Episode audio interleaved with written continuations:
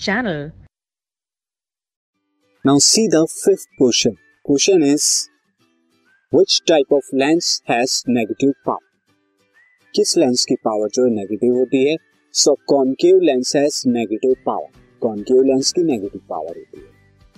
तो next is the power of a lens is plus five D power क्या है? Plus five T है, यानी कि कॉन्वेक्स लेंस है। Find its focal length in metre metre के अंदर इसकी फोकल लेंथ बतानी है। तो सिंस पावर क्या होती है? P इज़ इक्वल टू अगर हम बात करें, P जो होती है, वो वन बाई यहाँ पर F के इक्वल होती है। तो F कितना हो गया? वन बाई P के इक्वल हो गया। दैट इज़ वन अपॉन में फाइव और वन अपॉन में फाइव कितना हो जाता है? वन फिफ्थ आप जानते हैं। That is zero point two तो zero point two metre centimetre के अंदर ये ट्वेंटी सेंटीमीटर हो जाएगा।